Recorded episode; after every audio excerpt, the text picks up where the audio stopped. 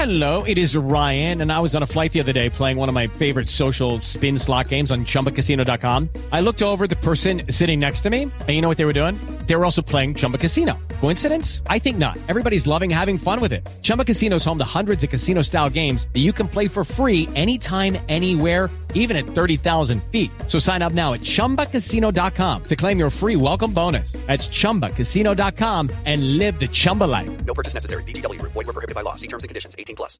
Step into the world of power, loyalty, and luck. I'm going to make him an offer he can't refuse. With family, cannolis, and spins mean everything. Now, you want to get mixed up in the family business. Introducing The Godfather at Chumba Casino dot com. Test your luck in the shadowy world of The Godfather slot. Someday, I will call upon you to do a service for me. Play The Godfather, now at Chumba Casino dot com. Welcome to the family. No purchase necessary. V G W Group. Void where prohibited by law. eighteen plus. Terms and conditions apply.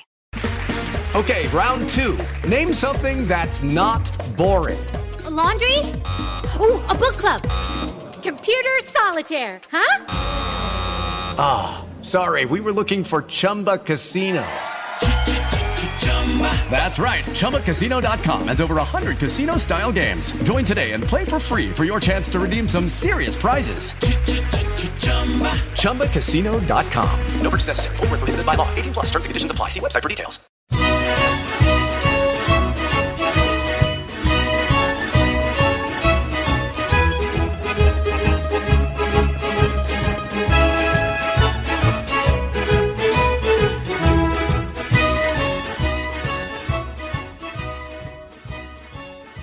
Hello and welcome to another edition of the Forza Napoli Calcio podcast. This is a podcast all about Napoli, of course, but you don't have to be a Napoli fan to enjoy it. If you're a Serie A fan, if you're a football fan, looking for the inside scoop on all things Napoli, this is the place to be. I'm your host, Joe Fischetti. Thank you, as always, for listening. I have three parts for you today. In part one, we'll review our Primavera match over the weekend against Empoli.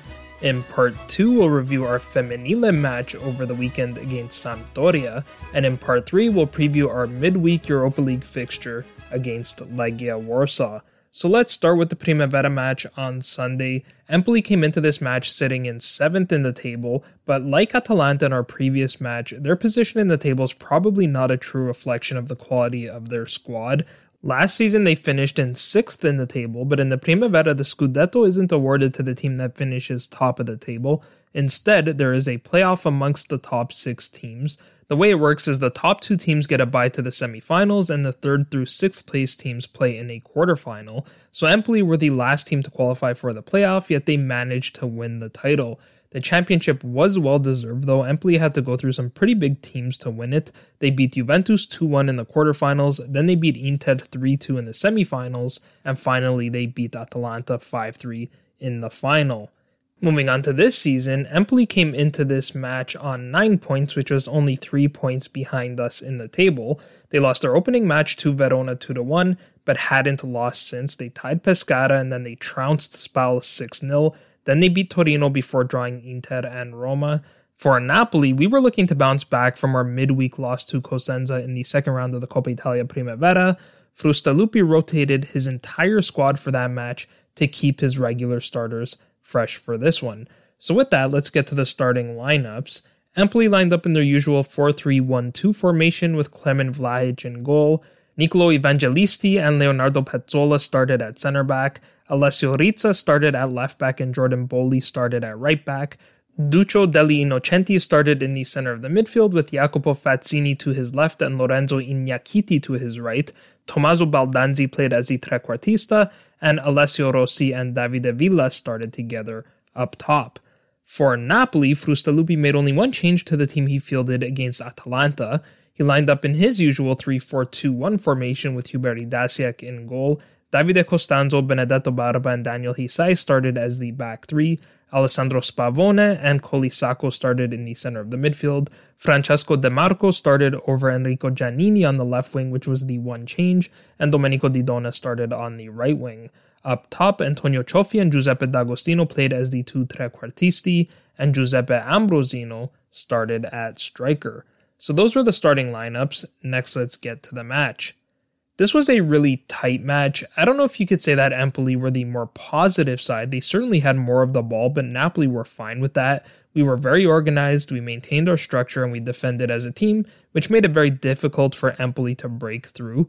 Empoli are a very patient team. They don't like to force the play, but because we were set up well, that meant a lot of passing amongst Empoli's backline around midfield, which we were quite content to allow. Unfortunately, that also meant that this wasn't a very eventful match. We didn't even see a corner kick until the twenty-eighth minute. Our game plan appeared to be to defend and counter, but the long ball simply wasn't working. However, we did have the best chance of the half in the thirty-third minute. Didona played a throw-in to Ambrosino. He controlled the ball at the corner of the Empoli area, turned and squared to Spavone at the edge of the area. Spavone took two quick touches before firing with his left, but the shot finished just over the bar. Empoli's best chance of the half came about five minutes before the break. De Marco's clearance was blocked by Rossi and the ball fell for Baldanzi just outside the Napoli box. Costanzo fouled Baldanzi to concede a free kick in a dangerous area, earning himself a yellow card in the process. Empoli didn't do too much with it, though. Baldanzi took the free kick himself and struck it straight into the wall. The way the first half went, you sense that, barring a moment of brilliance from either side, this match was going to end in a stalemate. Unfortunately for Napoli, that moment came for Empoli in the fifty-fourth minute. Their captain Pezzella scored an absolute golazzo from about thirty yards out. He hit the ball with his laces, or perhaps just slightly to the right of his laces, because the ball dipped and swerved into the top right corner of the goal. You do have to give Empoli credit, though. I mentioned their patient play. Empoli completed twelve consecutive passes in the build-up to the goal, and it's not like they were passing the ball around the back. Almost all of those passes were in or around the area, and in the end, Idasiak had no chance to make that save. The game certainly opened up after that, with Napoli needing to get forward to equalize, but even then there weren't really that many opportunities to score for either side. In fact, both teams had exactly one quality scoring chance after the goal. Matteo Marchisano had the lone chance for Napoli only a few minutes after he came off the bench to replace De Marco. Ambrosino squared the ball to Marchisano on the right edge of the area. He made a quick move to his right to Šegrica and open up the shot. Marchisano fired towards the top corner, but Vlahić made a fantastic save. If I'm being honest, I think the shot might have finished just over the bar or even hit the bar, but Vlahić correctly didn't take any chances. Six minutes later, Baldanzi had Empoli's chance the other way. He made a darting run on the right wing, cut into his left to lose Didona, and fired a hard shot on target, but Idasiak made a great save, diving to his right to keep Napoli in the game. Unfortunately, we couldn't do anything after that, and the score finished one nil for Empoli.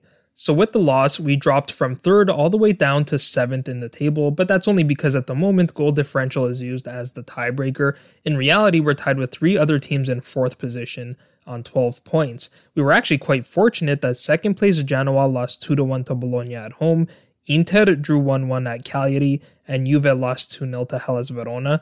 Roma got a convincing three nil win over Atalanta to extend their lead at the top of the table to four points.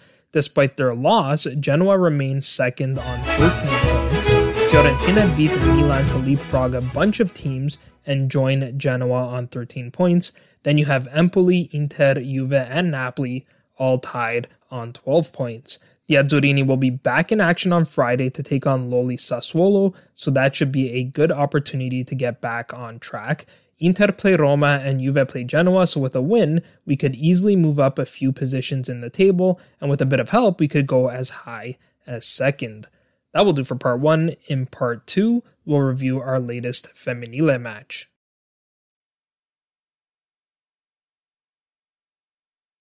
Welcome to part two of the Forza Napoli podcast. Our women's team was in action on Sunday as well with a pretty important match against Sampdoria. Sampdoria are a new team that was formed this past summer.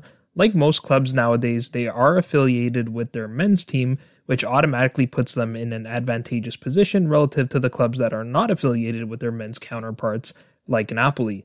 At the same time the club was formed, they acquired the sports license of Florentia San Gimignano. Since earning promotion to Serie A in twenty eighteen, Florentia have been a mid-table club. They finished in seventh position in twenty eighteen nineteen, then they finished fifth in twenty nineteen twenty, and seventh again last season, so they're very much a team we're looking to compete with this season. Heading into this match, they were once again sitting smack in the middle of the table on nine points, which is pretty good considering their schedule. They opened the season against newly promoted Lazio, which they won two to one, but then they had to play Milan, Sassuolo, Fiorentina, and Inter all back-to-back after that. They lost the first three, but beat Inter in a match that was rescheduled because of a COVID outbreak at Inter, which perhaps worked to Sampdoria's advantage. They won that match three nil, then they beat another one of their direct competitors, Pomigliano, one nil, so Sampdoria came into this match having won their previous two matches by a combined score of four nil. Meanwhile, Napoli have had an even more difficult schedule than Sampdoria. We've played Inter, Roma, Fiorentina, Milan, and Juventus in our first six matches of the season, so to come out of that gauntlet with four points is actually not too bad. You could also argue that we deserved more than that, which I'll come back to later. As Pistolezzi noted in his pre-match conference, this was the first of four matches in our next five that are against direct competitors, so this is a really important stretch of the season.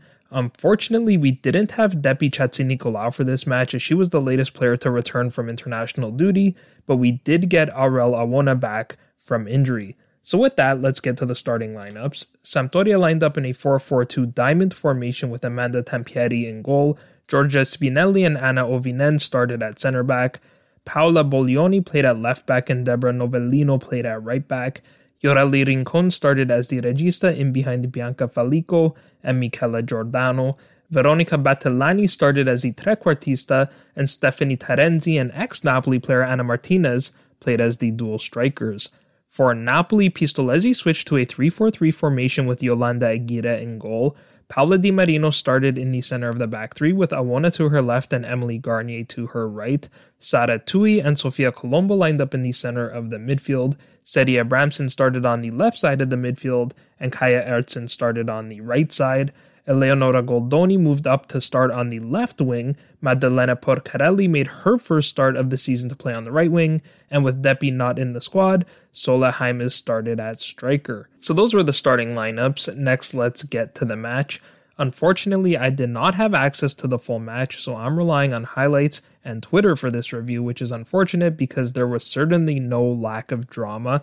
As far as I could tell, the first half was rather uneventful, but Napoli were the better side on the whole. We had the first chance of the match in the seventh minute, but it was more of a half chance than anything. Ertzen ran nearly half the length of the pitch to somehow get to the ball on the right wing before Boglioni. She then made a brilliant dribble to get around Boglioni and open up the shot, but the shot finished well off the target. Ertzen was probably my player of the match. She was causing all kinds of problems for Sampdoria's defense on the right wing, and she played some dangerous balls into the area, even though nothing came of them. Both keepers did really well to eat up any balls that were crossed into the area.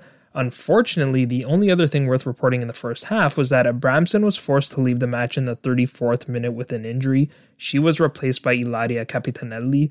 I haven't seen any reports about Abramson's condition, so hopefully that means it wasn't a serious injury. The second half started out well for Napoli. Only a minute into the half, Sola played a given goal with Goldoni at the edge of the area. Sola dribbled into the area and got the shot off. It actually looked like the shot was going to miss the target, but it took a deflection off Spinelli and ended up going on target. However, that deflection also took the pace off the shot, and in the end, it was a fairly routine save for Tampieri.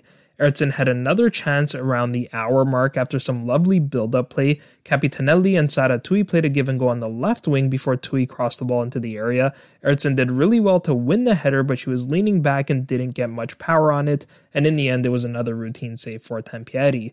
So we were creating chances to score, but we also defended really well. Moments before that Ertzen header, Sampdoria had a decent chance. Rincon played a lovely chip over the top to substitute Emily Helmvall. She looked like she was clear on goal, but Di Marino chased her down and made a brilliant slide tackle to block the shot. Unfortunately, that was one of Di Marino's final plays before the controversy started. In the seventy-seventh minute, she was shown a straight red card for a tackle on Rincon. On the replay, you could clearly see that Di Marino got all ball on this play. I suppose you could say that there was a foul in the follow-through, but a red card was very, very harsh. I don't blame the official too much because in real time it looked like a hard tackle and Rincon definitely sold it well, yelling and rolling around after the tackle, which is not something we see much of in the women's game compared to the men's game. I suppose you could also say that Di Marino's studs were up, but it was quite clear on the replay that her studs did not catch Rincon. It was her shins that collided with Rincon's shins. The real issue here, though, is that there's no V A R in the women's game. If there was V A R, I think that decision definitely would have been reversed, so hopefully that will change next season when the league is considered a professional league. Despite being a player down, we continue to create the better chances. In the eighty-fourth minute and then again in the eighty-seventh minute, Ertzen picked out Goldoni at the back post, but both times her header was stopped by Tampieri. The first attempt was a looping header that was stopped quite easily. The second was low and hard, but Tampieri came up with a big save.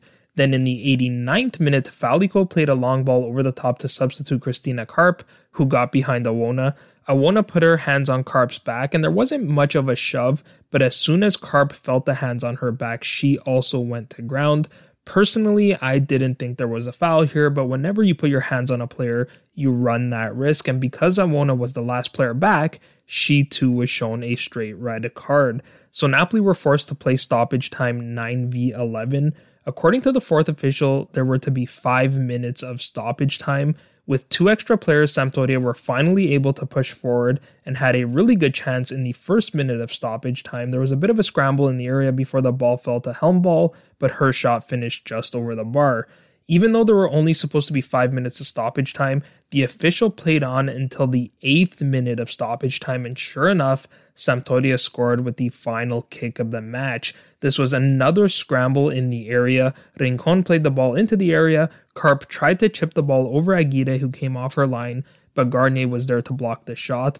Her clearance was really poor, though. Instead of clearing the ball out to the sidelines, she hit it straight up in the air. Garnier then head the ball off the line, but straight back into the danger area, and Karp was there to volley into the back of the goal. Now, as I said, I didn't have access to the full match, but I find it hard to believe that there were three full minutes of stoppages in stoppage time to warrant playing until the ninety-eighth minute.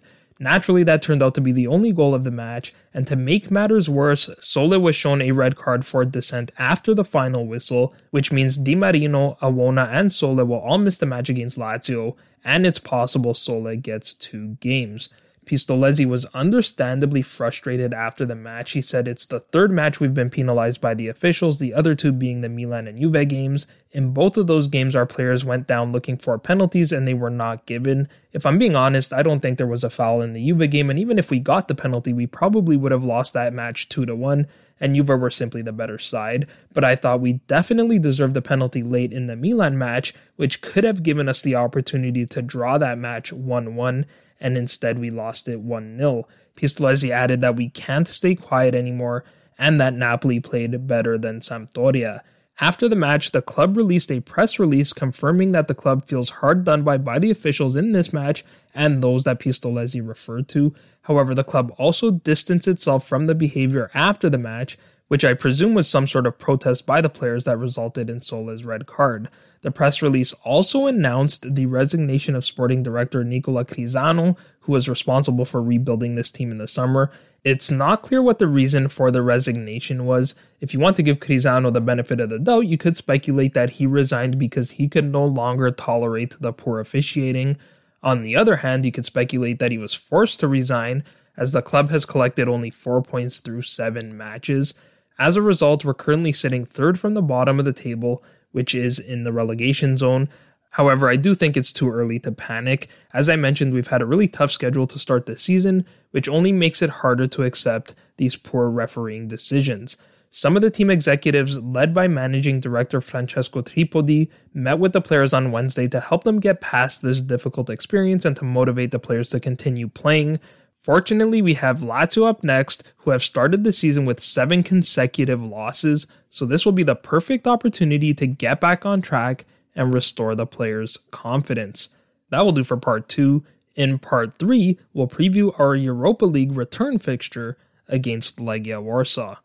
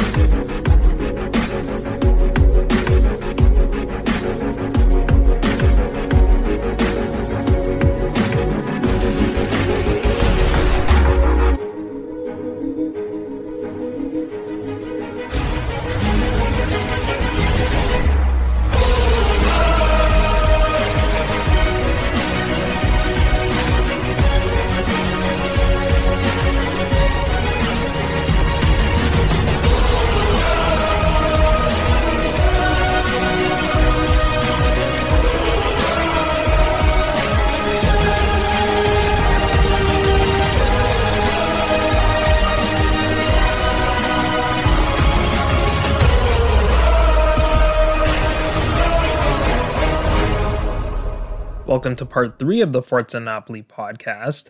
We'll close the pod with a quick preview of our match on Thursday against Legia Warsaw. This is our second consecutive match against Legia in the Europa League. Of course, the previous match was played at the Maradona, so this one will be played in Poland. As a reminder, Legia come into this match top of Group C on six points.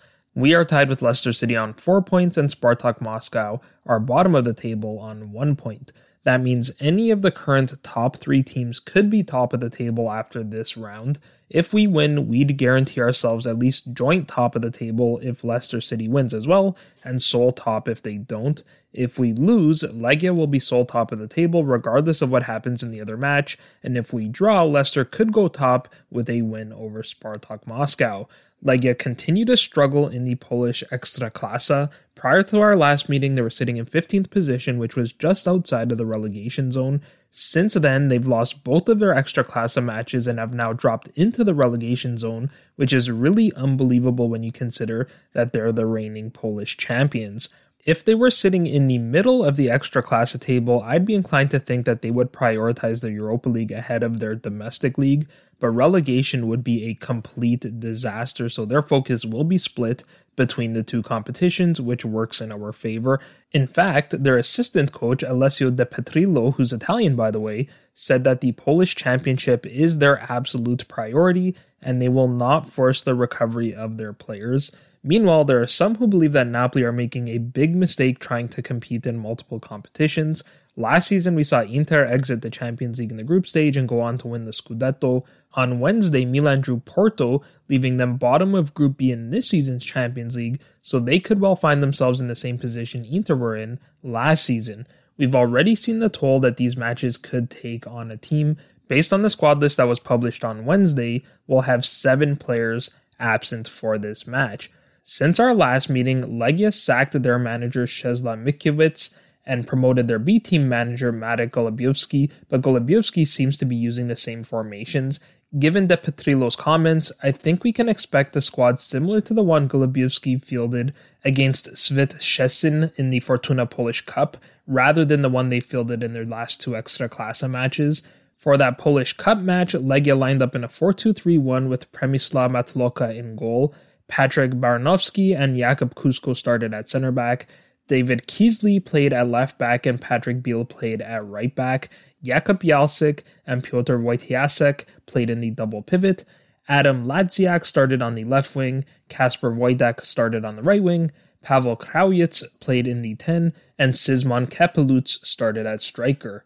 For Napoli, Luciano Spalletti has a pretty thin squad at his disposal. The nice thing is we have two viable options at just about every position on the pitch, so there's no need to change formation. I expect Alex Meret to start in goal because he seems to be the preferred option in the Europa League. Of course, that keeps David Ospina fresh for Serie A. The backline pretty much selects itself. At center back, Manolas is still recovering from his injury. He did work in the pool on Wednesday, so Rachmani will start in his place.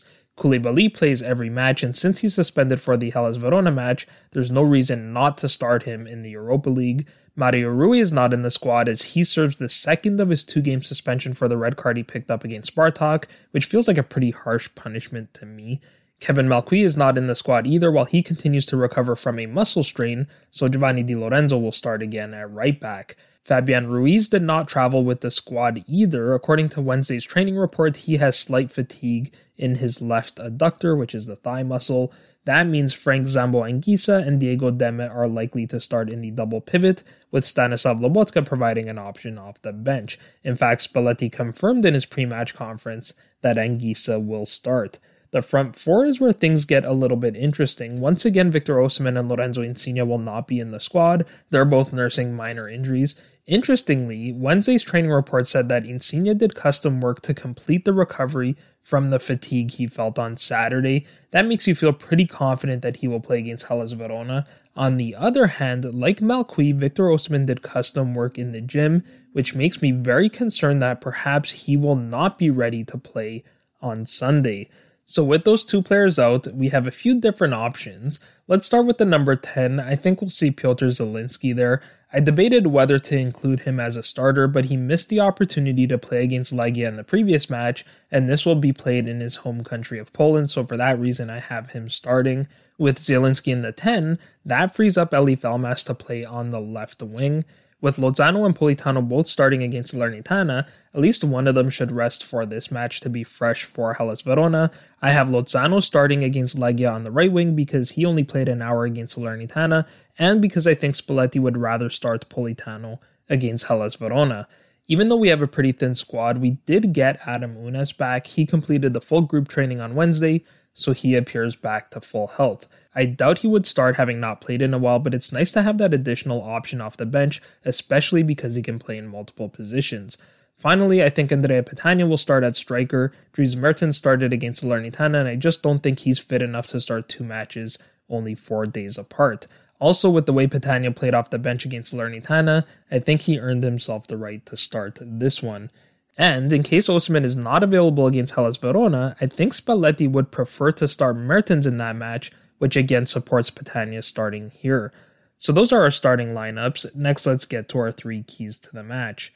My first key to the match is that we need to play smart and conserve our energy. As I said, we're coming into this match with a very short squad list. We're bringing only eighteen players to Poland, and three of them are goalkeepers. That means we'll have only five outfield players on the bench. Those five players are Alessandro Zanoli, who's our only backup defender, Stanislav Lobotka, who's our only backup midfielder, and Dries Mertens, Adam Unas, and Matteo Politano.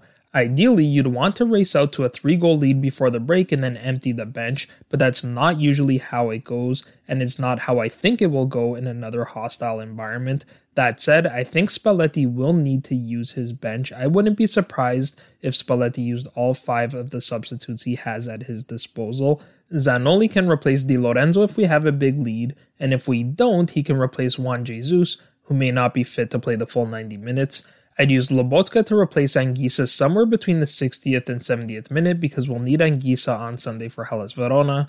I think whoever starts on the right wing will likely be replaced around the same time, so if Lozano starts, Politano would come on around the hour mark and vice versa. And then I think both Mertens and Unas will probably come on around the eightieth minute. Mertens would likely replace Petagna, and Unas would replace Zielinski. With Unas, we could either play him in the number ten if we need to add creativity, but I think it's more likely that Elmas shifts into the middle and Unas plays on the left wing.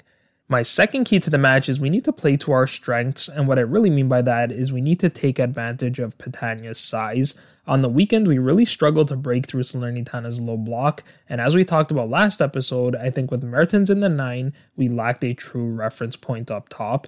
As we saw last time we played against Legia Warsaw, they are likely to sit back and defend as well. Like Salernitana, they'll be playing in front of their home crowd in a sold-out Stadion Wojska Polskiego, so the Legia players will be equally motivated. Petagna made a big impact off the bench against Salernitana, and he definitely does provide a reference point. He's a big target in the area, so we should look to cross the ball. That's another reason why I have Lozano starting. As Chris Sorensen mentioned last episode, when you want to play the cross, you're generally better off playing a right-footed player on the right wing and a left-footed player on the left wing. That's not to say that inverted wingers can't cross the ball, but I do tend to agree. Also, I think with inverted wingers like Elmas playing on the left, we can take advantage of Petagna's hold-up play. Elmas can cut in, pass to Petagna with his back to goal, and Petagna can either play the return pass to Elmas or he can lay it off to Zielinski for the shot from the edge of the area. My final key to the match is we need to stay tight at the back. Now, that might sound a little bit odd considering that we've only conceded three goals in eleven Serie A matches. That's nearly one goal every four matches or a quarter of a goal per game. But we've been a bit more leaky at the back in the Europa League. So far, we've conceded six goals in three matches or two goals per game. That's eight times as many goals as we're conceding in Serie A. Now, that could be because we usually field a weaker squad in the Europa League than we do in Serie A, but given the squad I'm expecting Legia to play, there's no reason why we shouldn't pick up a clean sheet.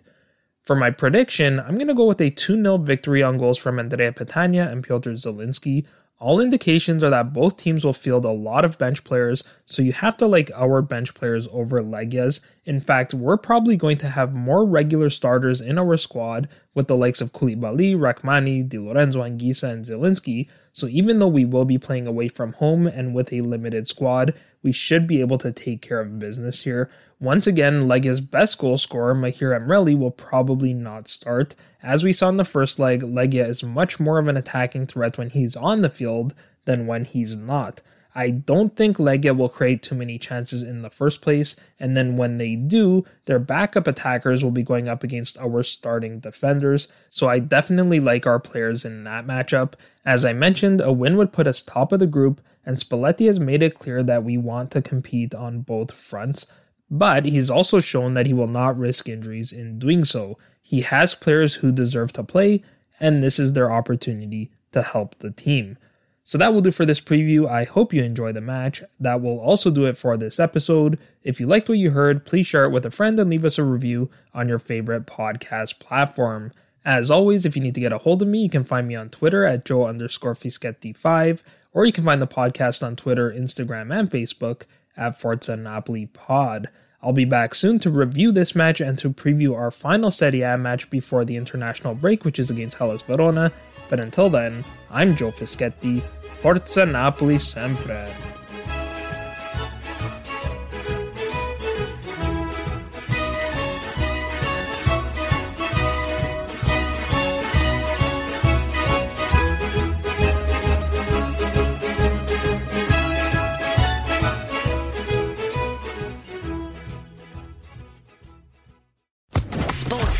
Podcast Network.